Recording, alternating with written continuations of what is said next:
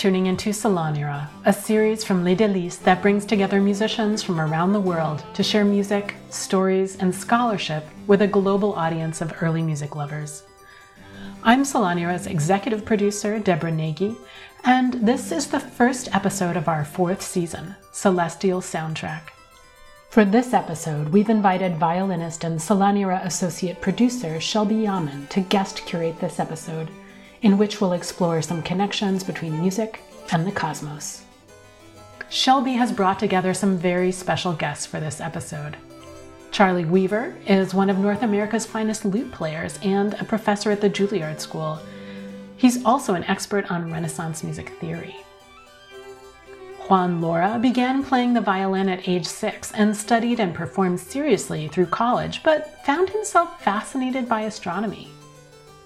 Today, he is a professor of Earth and Planetary Sciences at Yale, where he researches planetary atmospheres with a particular interest in Titan, a moon of Saturn. Cellist Leonie Adams joins us from her home in Slough, England, where she has been immersed in recording the musical works of astronomer William Herschel with her group, the Dionysus Ensemble. Music and space might seem like strange bedfellows to us in the 21st century, but they were inextricably linked in the minds of theorists and composers throughout the Middle Ages, Renaissance, and into the early modern period. The ancient Roman philosopher Boethius believed that arithmetic and music together exemplified the fundamental principles of order and harmony in the universe, such that concepts around the music of the spheres from the ratios between frequencies that create musical intervals to alchemical thinking about order in the natural world, influenced theorists and musicians across the ages from Pythagoras to Purcell to Mozart, Hindemith, and countless others. We'll even talk about several astronomer musicians in this episode. For one, Galileo Galilei, the late Renaissance scientist, inventor, and astronomer, played the lute just like his father Vincenzo and his brother Michelangelo.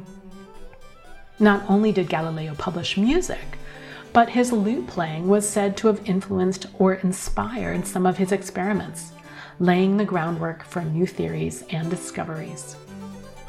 The 18th century astronomer and oboist and violinist William Herschel also came from a musical family but gravitated towards science. He ultimately became the official court astronomer to King George III and settled in Slough, England, where, together with his sister Caroline, he built a 40 foot telescope that enabled his discovery of Uranus and infrared light. Along the way, Shelby, Charlie, Juan, and Leonie will consider current thinking and continued curiosity about sound in space. Over to you, Shelby. Welcome, Charlie and Juan. It's so great to have you both here. Deborah just gave us a little bit of um, an intro to this episode, and she touched on the concept of music in the spheres. But Charlie, I was hoping you could lay a little bit of groundwork for us about these this way of thinking. Sure. Thanks for inviting me on to talk about this, one of my favorite subjects. So, the idea of the music of the spheres has been very influential throughout the history of Western music beginning with the ancient Greeks.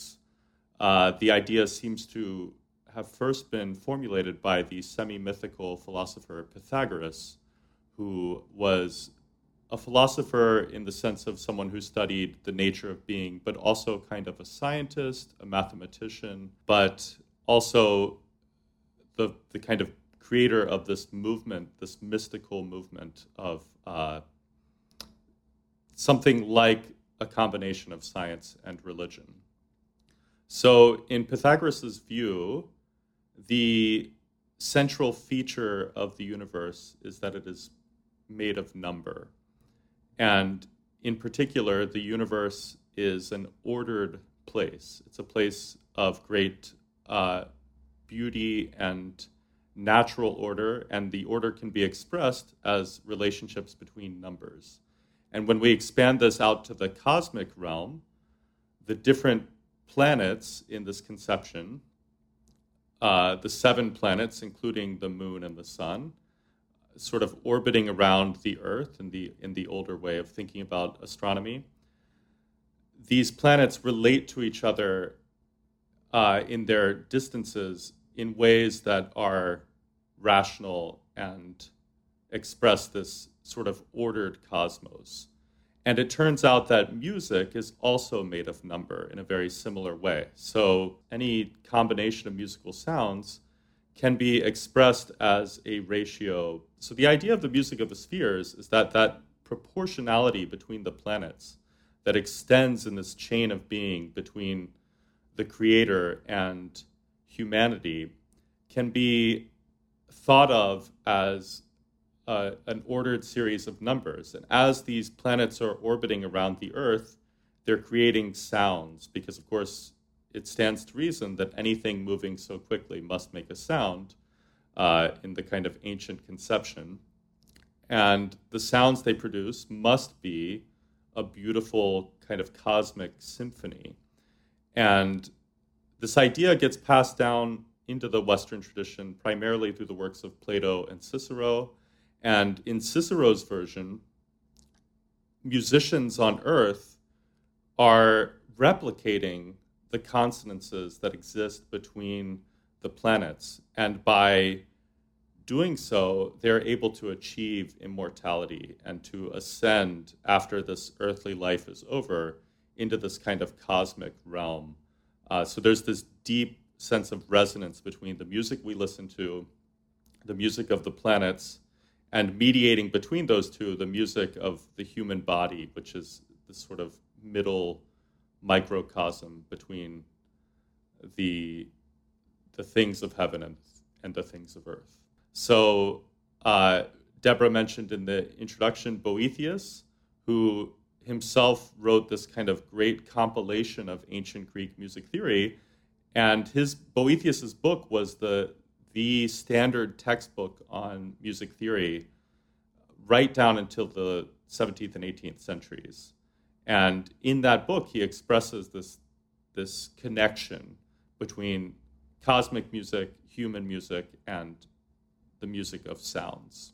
In talking about how music, music and musicians were thinking about the connection to the cosmos and music of the spheres, was this a sentiment that was shared by scientific communities at the time too? Absolutely, yeah. Um, so Charles mentioned um, Pythagoras, of course, but many of the Greek philosophers had conceptions, you know, of, of cosmology, basically, our, our place in the in the universe and how the universe is is structured. And um, again, Charles mentioned uh, the geocentric model, where Earth is in the center and everything else revolves around that. Um, but that was taken, you know, quite literally, and, and observations um, of the sky, you know, with, with, where you can see, for example, the sun uh, rising and setting and the stars rising and setting, uh, led to these these conceptions of the of the universe as being set up um, with these spheres around the Earth, and these spheres had relationships to each other, exactly as Charles was describing. You know, in these in these models and these conce- conceptions. Um, uh, you know, and the spheres would, would turn in different ways uh, to explain basically the motion of the different um, of the different things that we see in the sky, like the stars and the planets and all this. And it became a really complicated thing. Um, Aristotle, in particular, had this concept of uh, of uniform circular motion. I think is what is what he called it. And, and uh, so basically, everything that was heavenly was thought to be perfectly circular, perfectly spherical, and that sort of thing. And um, and and with these ideas, uh, you know, again, the the model of cosmology at the time was um, became became increasingly complicated, but it always involved these sort of uh, concentric spheres related to each other. In some in some cases, you know, circles and these things called epicycles. Again, to to to explain what we observed in the universe, which is a very very uh, scientific, you know, uh, way to approach things. Uh, but it's a, it, it was a, a worldview very much based around these uh, you know these cosmic spheres. Well, you made the transition here pretty easy for me. Um, so, in talking about you know observing these spheres and trying to make sense of things, we're going to jump forward quite a bit to Galileo, and um, in a minute we'll hear Charlie play a piece by Michelangelo Galilei But um, in the meantime, Charlie, could you introduce the first piece that we'll hear? Uh, the Galilei family was a rather large family of uh, lutenists and composers and scholars of music. The father of Galileo, Vincenzo Galilei, was himself rather well known as a music theorist. And Galileo himself uh, also composed music and probably played the lute, although we don't really have much of a record of that. But his brother Michelangelo was probably the best composer of the bunch, at least in my opinion. And he's writing music right at the beginning of the 17th century, a time of, of course, great discovery in science, but also a time of great stylistic change in music. So the toccata that I'm going to play is a perfect example of this kind of abstract style of music.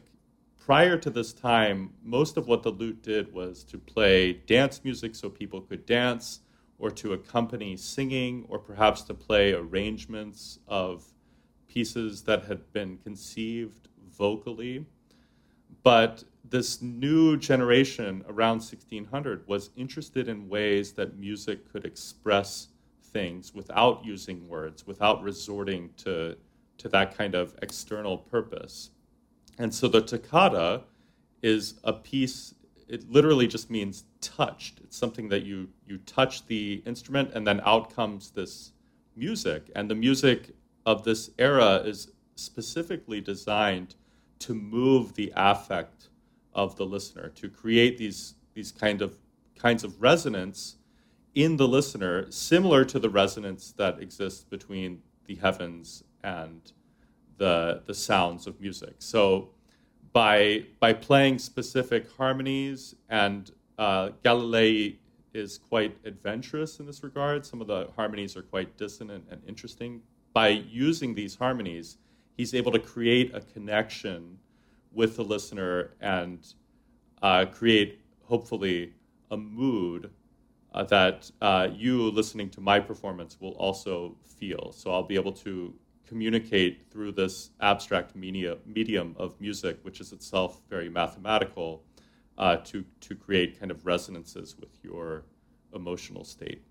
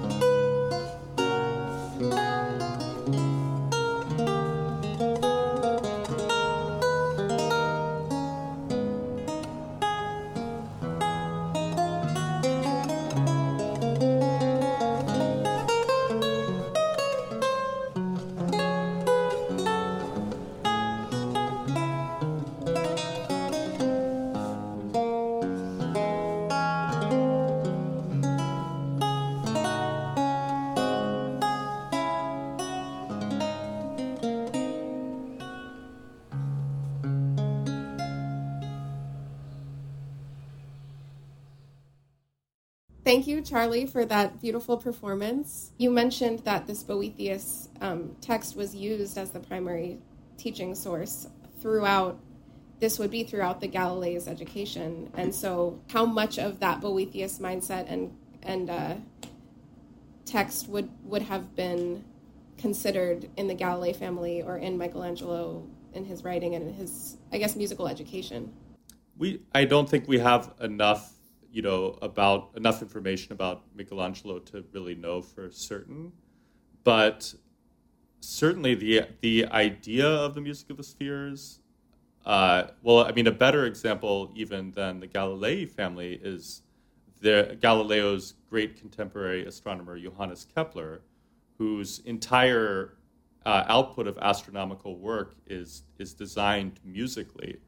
Much of the uh, motivation behind Kepler's discovery of, of the laws of planetary motion, which we still learn in physics class, was motivated by his search for the music of the spheres. And, uh, and by music of the spheres, he literally means proportions existing in some way um, in the planets. And the version that he sort of settles on in the end is that the real music of the spheres has to do with the ratio uh, between the minimum and maximum speeds as each particular planet orbits. And uh, altogether, this, these various ratios and changing speeds creates this kind of cosmic symphony that is perfect. So even though the heliocentric model has replaced the geocentric one, that did not mean that the idea of cosmic proportion or its relationship to music had changed. And certainly the, the same must be true for the Galilei family.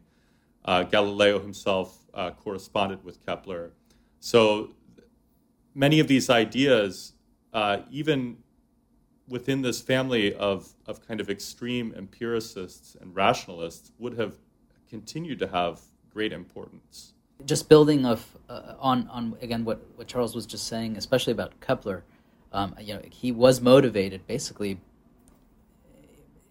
in continuation of the things we were discussing earlier from from uh, from the ancients, basically through through the the you know the time that, that he was living, um, and so took incredibly precise astronomical measurements that allowed him to to, to uh, I mean to generate these the, the laws of planetary motion, uh, which again revealed that the orbits of the planets um, are not circular, right? They're elliptical, and that's what leads to these slight differences in speed. So, so again, you know, he, he was really trying to understand um, how the motions of the planets relate to each other, um, and in so doing, basically revolutionized astronomy.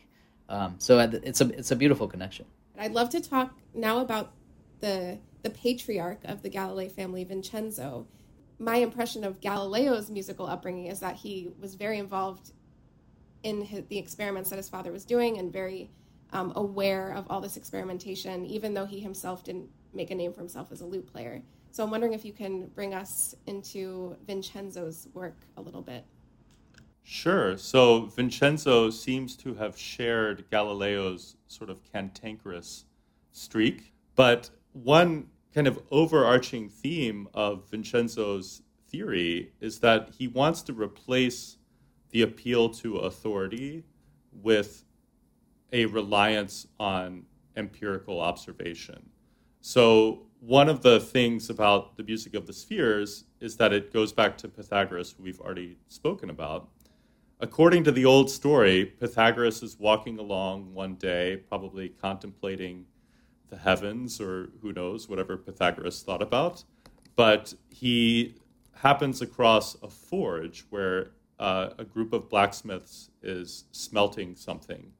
And he notices that the, the sounds produced by the hammers hitting the anvils create, are creating pleasant musical consonances. And so, according to the story, Pythagoras uh, confiscates the hammers and runs a series of experiments on them and discovers that there's a proportionality between the weights of the hammers and the musical sounds that we would be produced between them. The problem with this experiment is that it doesn't work. You can't take a hammer that's twice as heavy as another hammer and just assume that it's going to make a sound an octave lower. Uh, it it works well for string lengths and it works well for for uh, organ pipes, but it does not work well for hammers. But this story had such kind of importance in the medieval mind that no one bothered to check it until Vincenzo came along and decided that there's actually not such a clear relationship. And uh, so he sort of turned the, the experiment into a different experiment involving weights on strings. So previously we had strings of different length and we talked about the relationship between them.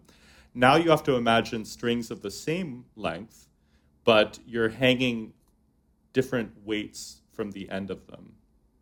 And according to the Pythagorean model, a weight that's twice as heavy as another weight should produce a pitch that's an octave lower.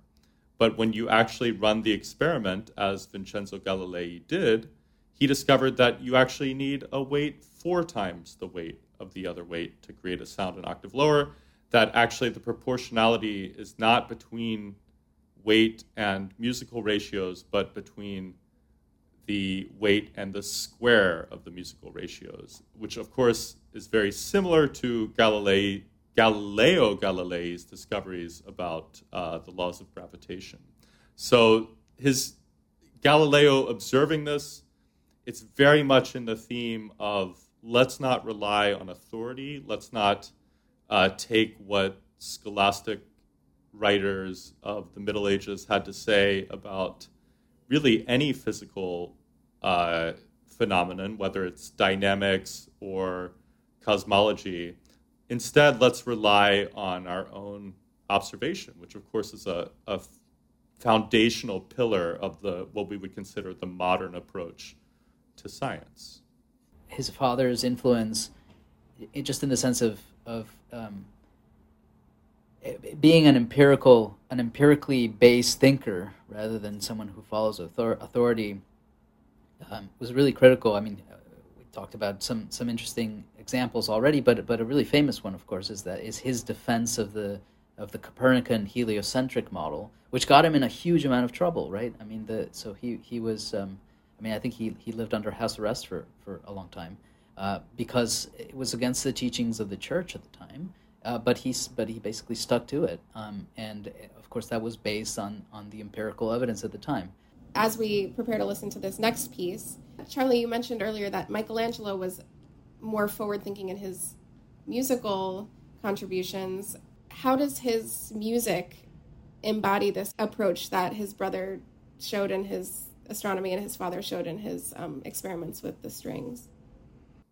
Sure. Well, uh, one aspect of the lute is that it can play multiple voices at one time unlike uh, you know uh, an oboe or the violin most of the time is just playing a, a, single melody. And of course the lute like the like various keyboard instruments is is capable of playing multiple melodies at once. And in the older model in the 16th century this is usually done by uh, adapting pieces that were conceived as polyphonic vocal works um, and playing them on the lute. In, in that way of thinking, the lute is sort of like the 16th century version of the iPod.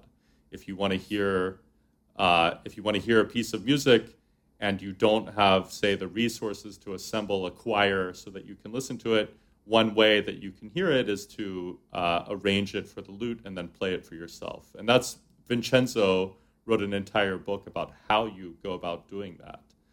Michelangelo, uh, being in the next generation, is much more interested in using the the texture of the lute uh, in a more kind of creative way. So in this next piece we'll listen to, it's a, a dance piece, but it's not necessarily the kind of dance that you would uh, dance along to. It's more just for listening or enjoyment in that way. But on the repeated sections of this piece, Michelangelo does interesting things with the capability of the lute to play different notes. So he creates this kind of uh, texture in the music where the bass and the middle voices and the melody are kind of woven together in a way that is unique to the lute. And this style actually came to be called the, the lute style or the broken style. In French, we would say style brisé. And it was a real hallmark of the 17th century. And I think these dance pieces by Galilei are a fantastic early example of that style. So this is a dance of Volta, uh, which is just a, basically an Italian dance of the period. Uh, also from that same collection by Michelangelo, the, the book from 1620, where, where all of his compositions are gathered.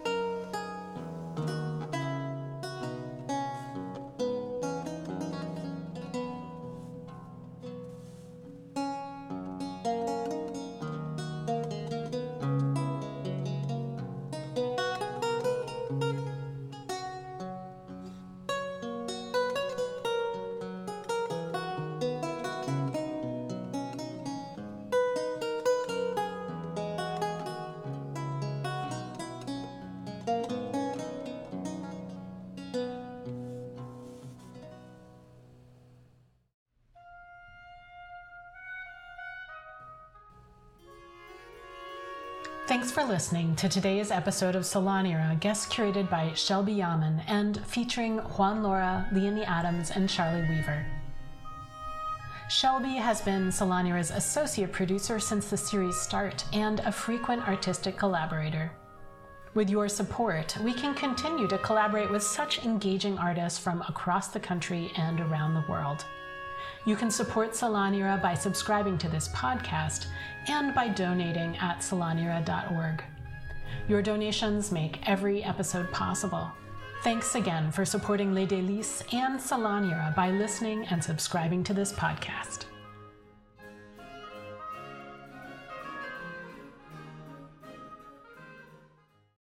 So we were just speaking about Galileo and how his musical um, life kind of influenced, possibly influenced his career as an astronomer. And now we're going to speak about another astronomer who had a musical background, William Herschel.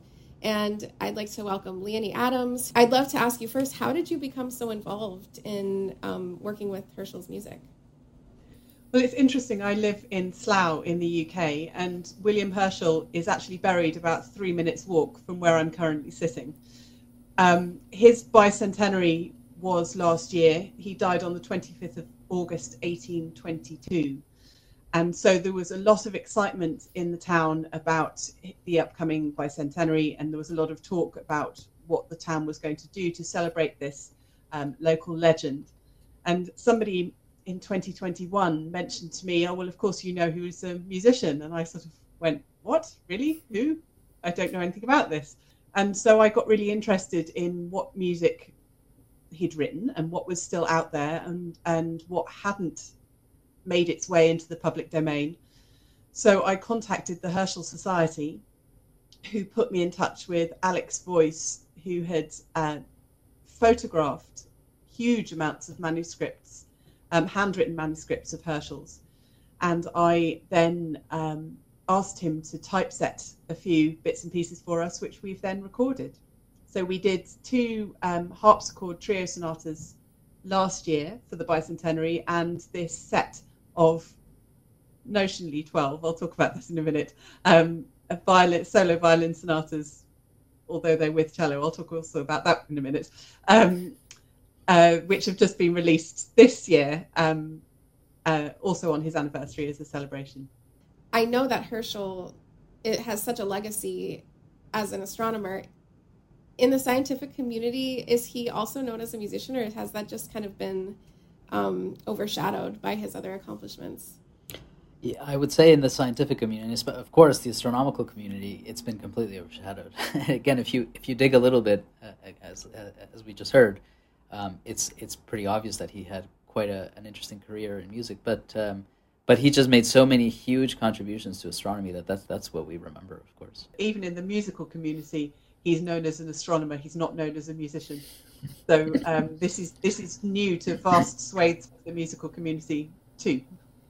I, I mean, he made so many incredible um, contributions. Uh, to be honest, it's uh, yeah, it's it, it's a, it's an amazing thing to completely switch careers and do something like that. In in a way, it's it's similar to what we were just discussing uh, about Galileo in the sense that I think empiricism really guided a lot of what he was interested in, um, and uh, you know, he he was uh, he was interested in, in a, number of things, um, and you know that that could only be done really by by even making his own tools, for example. So I mean, this is a famous example, of course, but he he basically was was doing was making his own his own telescopes, and they were kind of an unusual type of telescope. So again, we talked earlier about Galileo, who's who was who's famous for having turned telescopes to the heavens, right? Um, Galileo was using refractory telescopes, uh, meaning that basically they were telescopes with lenses. Um, Herschel used uh, primarily uh, is famous for using um, reflecting telescopes. So these are telescopes with mirrors, and he basically came up with ways of polishing his own mirrors for the purpose of making his telescopes, which is really a fascinating thing. And of course, he you know he made a bunch of other uh, discoveries, building his own tools. You know, making making um, uh, basically separating light. You know, making little spectrographs uh, with with um, prisms, uh, and then measuring things. Uh, that way, so he he was you know he was guided by the scientific interest, and he was um, he was really um, a MacGyver of sorts, uh, to use a you know a phrase. so any, anyway, I don't know if that, that quite answers the question. I, you know, it's uh, I guess a polymath by any stretch of the imagination. You know, he's he's really somebody who was interested in, in everything around him, and, and um, yeah, we're we're lucky that he that he was.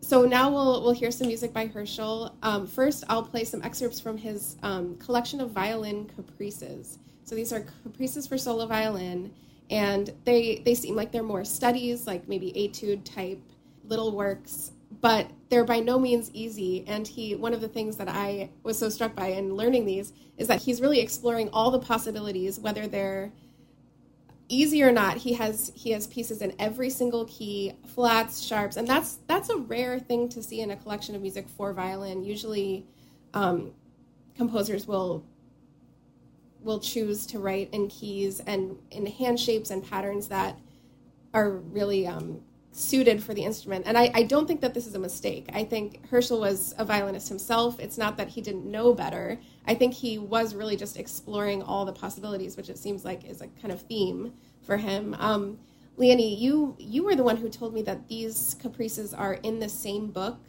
as the um, violin cello duos. They are. They're in a they're in a hardback bound volume. Um, these and and the ones we've just recorded. And what's really interesting is the set of of twelve that we've just recorded, of which there are only eleven. Um, number six is missing out of that book. The pages are simply missing, um, but the pages are. Um, I mean, they're not missing. They've been found elsewhere, but they're just not not bound in the volume. They are date. Number six is dated 1763 and they're on, on loose sheets. But if one presumes that he wrote number six in order, you know, wrote one to five and then number six in 1763 and then carried on, that, that gives us a, a starting point. Although you can't tell whether he wrote them all in a in one month flat or over the period of 10 years we just don't know there's no he's he's quite slapdash on his um, markings I guess they were they were written for personal use rather than posterity. Well, um, let's listen to some of those caprices, and then we'll come back and talk more about his compositions and your experience playing his music um, in your recent recordings.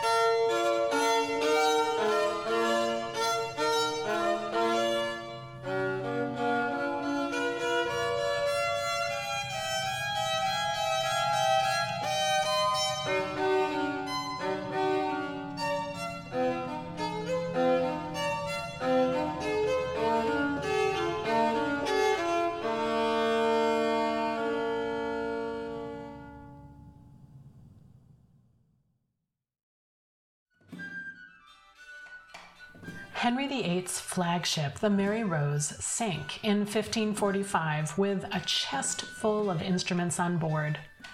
Tune in on November 13 as we premiere Shipwreck, where we'll dig deep into reconstructing the sights and sounds aboard the Mary Rose. We'll talk with polymaths Alison Monroe and Peter Walker, who help tell the ship's story through music, alongside featured performances from medieval ensemble Trobar.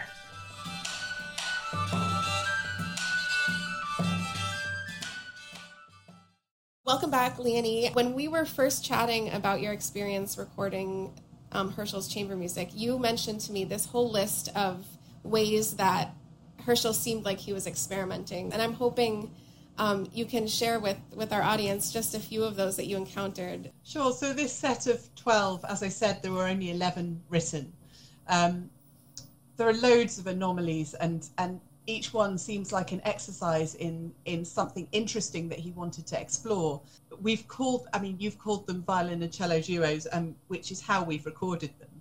But another interesting anomaly about these is that Herschel entitles them solo violin sonatas, but he then writes a bass line. And we had a lot of discussion about does this mean basso continuo with harpsichord or lute, for example? Or does it simply mean a cello part? Basically, we didn't come to any kind of answer. Nobody could give any definitive answer. Um, it could have been just a, a, mental harmonic guide for him to know where he was going with the music. I saw the, the bass line as a, a frame to the violin's picture, if that makes any sense at all. Just to just to ground it a little bit in the harmony. Um, but it would be interesting to record them with harpsichord and, and hear the difference. Another conundrum that Herschel has presented us with, many in this set. So, for example, the first sonata starts with a slow movement and then has two fast movements. But that's the only time he ever uses that format. He goes back to fast, slow, fast after that for the other, for the remainder of the set. Um, Number three is interesting because the last movement he explores theme and variations with the violin part getting increasingly more complex and frenetic as it goes through. Um, number five, I think number five is my favorite for being the most contrary. He brackets various of the violin notes and writes the word flagelletto over the top, which in itself isn't a, a desperately recognized term for harmonics but he doesn't use any of the standard notation um, for harmonics. He doesn't use the diamond shape or the little circles. So the huge question mark is does he want to hear the pitches of the notes he wrote? Or because he was a violinist, is this a player's guide on where to find the harmonics, which obviously sound at a different pitch? And my violinist, Robbie, felt very strongly that they were um, false harmonics which were discovered in 1761, which fits with the theme of Herschel really grabbing onto new inventions and exploring them and pushing them.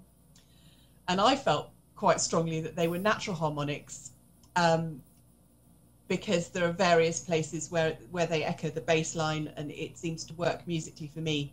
But usually with harmonics, the, the what's going on around it, say within an orchestra, will give you the harmonic context of which note should come out. But of course, these don't have that. So we've recorded them both ways actually, and I'll be really interested for people to listen to both versions and see which they like best and see which they think he might have intended. But it's it's a huge question mark because he doesn't give us any definitive answers either in the way he notates it or in any kind of instructions handwritten in the manuscript. There's just nothing there. I should just say you have four albums of these violin duos. And because there's not a number six, as you mentioned before, number six is missing. So you actually do have 12 sonatas, but one of them is number, number five, five, the second time. Absolutely. Absolutely. Which I think so, is brilliant. yes, um, yes, we inadvertently completed what he what he set out to do. So, in addition to the four volumes of the violin and cello duos, you also have this album of his um, violin, cello, and harpsichord pieces. And um, it's a set, from, from what I understand, it's a set of three pieces, of which you recorded two. and I'm hoping you could share with our audience why that third one is is uh, saved for a future recording project.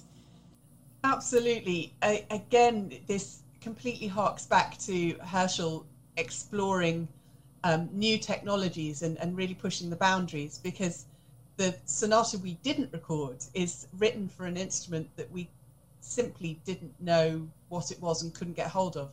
There are various dynamic markings and various other markings within the um, score led us to believe that it was for a, a particularly bespoke, one-off, almost exploratory type of harpsichord. It wasn't the harpsichord that became the standard recognized harpsichord. It was one of these sort of um, experimental um, models. So we're, we're trying to track it, track one down, and we think there might be one in a museum somewhere that, if we're allowed to get hold of it, um, we will certainly record this last sonata. But it, it doesn't fit the mold of what he's used in other harpsichord writing.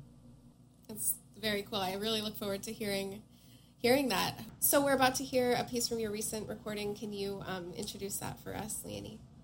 Sure. We're going to hear the second movement from the sonata number one in G major, and it's an allegro, and you'll find it on volume three of our four set.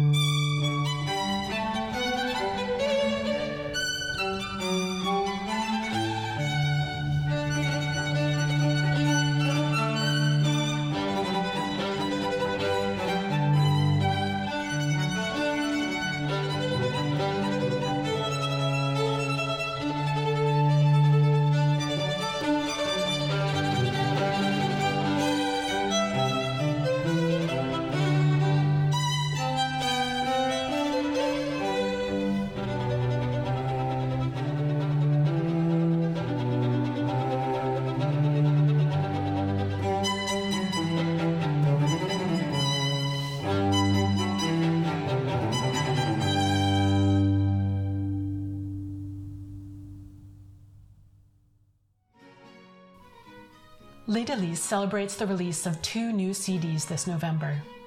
If you're in Northeast Ohio, you can join us November 3 through 5 for several free and ticketed events marking the release of The Highland Lassie, a Scottish Baroque program, and Noel Noel, a gorgeously recorded disc of holiday favorites. Or be sure to catch our upcoming podcast episode spotlighting the Highland Lassie that drops on November 27th.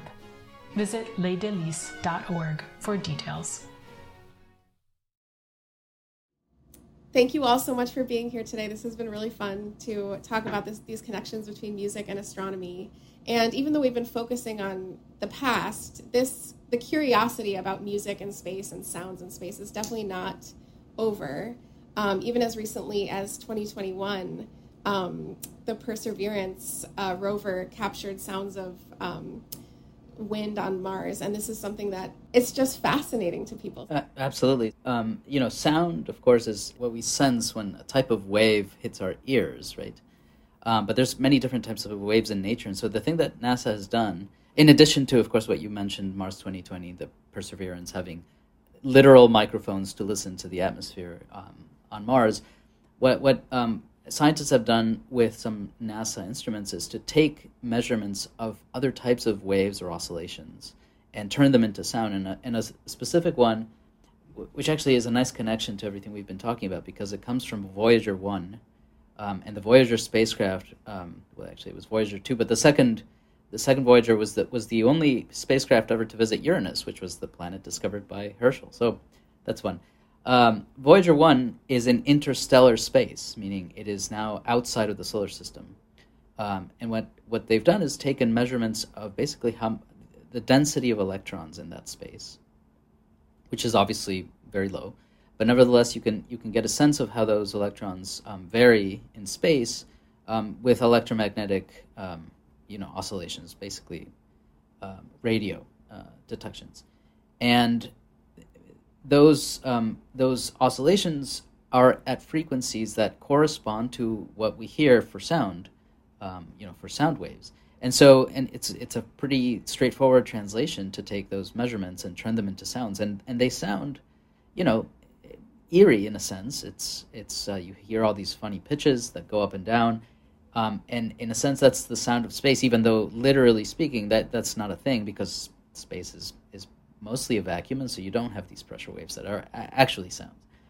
Um, another nice, you know, interesting connection is that is that Voyager, the Voyager spacecraft, also detected, in a very similar way, detected signals that were turned into sounds uh, around Jupiter uh, of these things called whistlers, um, which we know from Earth. Um, you know, whistlers occur in Earth, and they're basically a response of the upper atmosphere to lightning. Um, and so it turns out that that uh, the Voyagers detected lightning on on Jupiter, um, and so we can actually we correlate those things.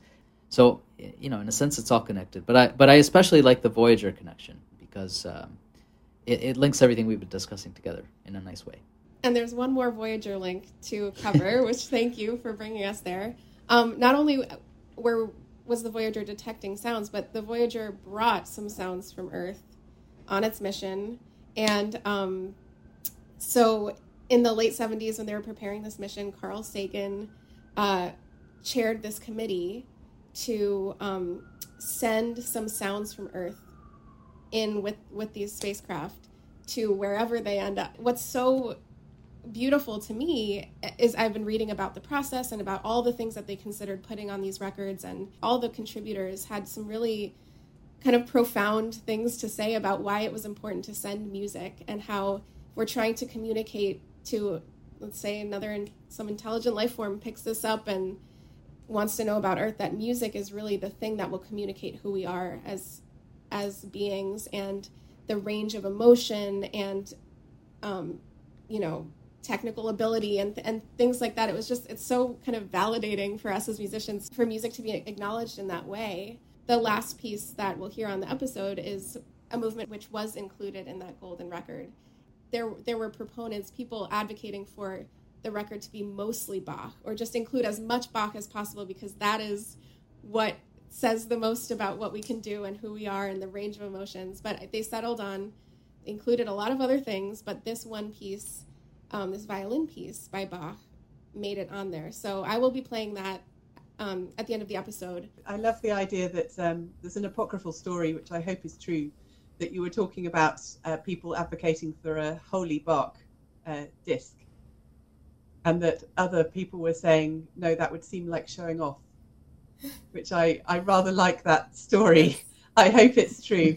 Um, I mean, music is widely acknowledged to be the international language requiring no explanation, no um, learning or education of any kind of uh, any kind speaks across traditions, across seas, across ages, across preconceptions, across any kind of um, prejudice, um, known or, or unknown. It, it just washes all of that away and speaks to us at the most basic of levels um, and, and drills straight into the emotion, almost bypassing the head, which is what I love because then none of the rest of it that we get caught up with, um, especially at the moment, it seems, none of that matters.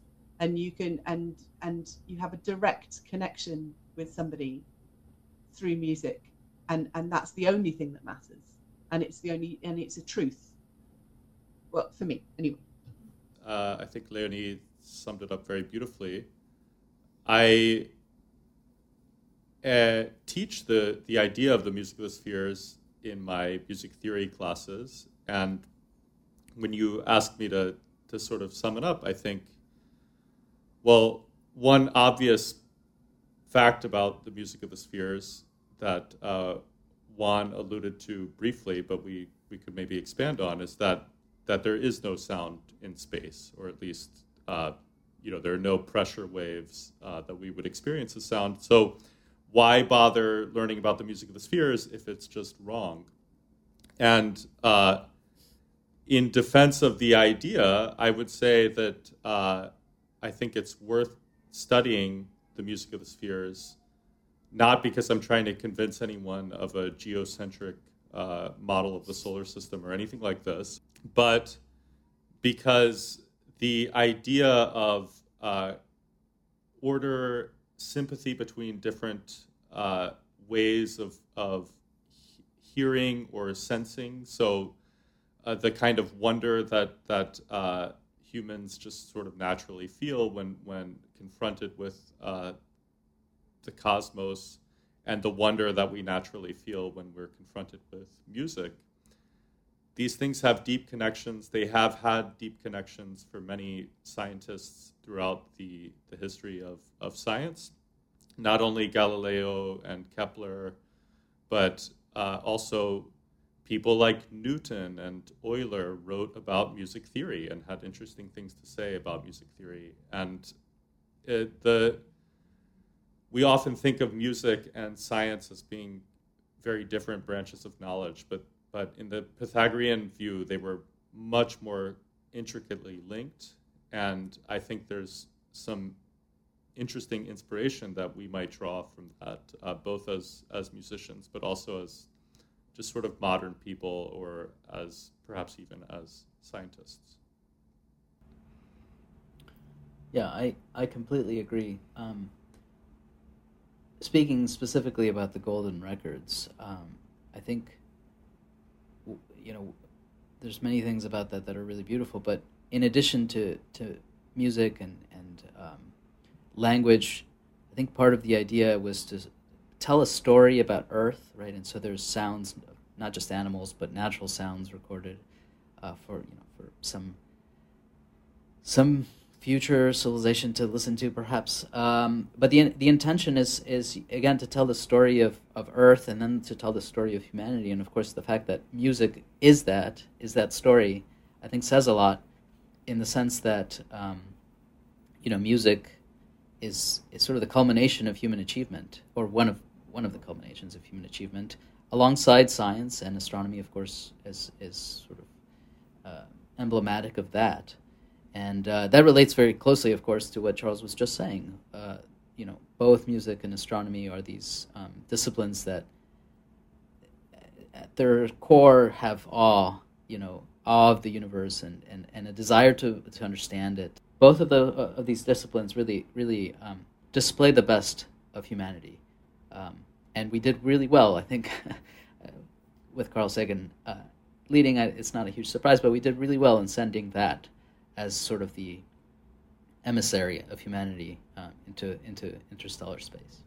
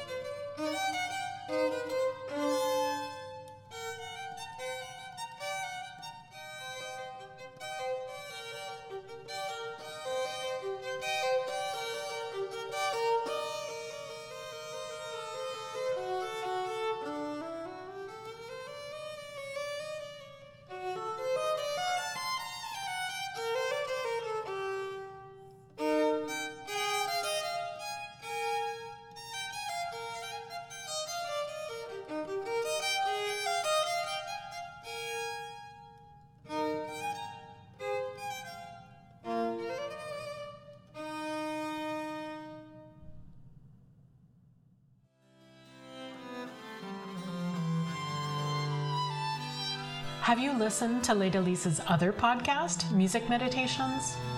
Music Meditations combines poetry and music to bring soul soothing and life affirming art into your day.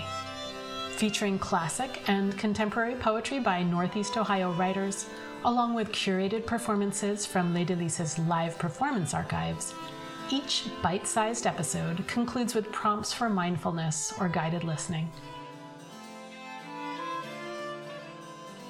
To listen, search Music Meditations wherever you found this podcast.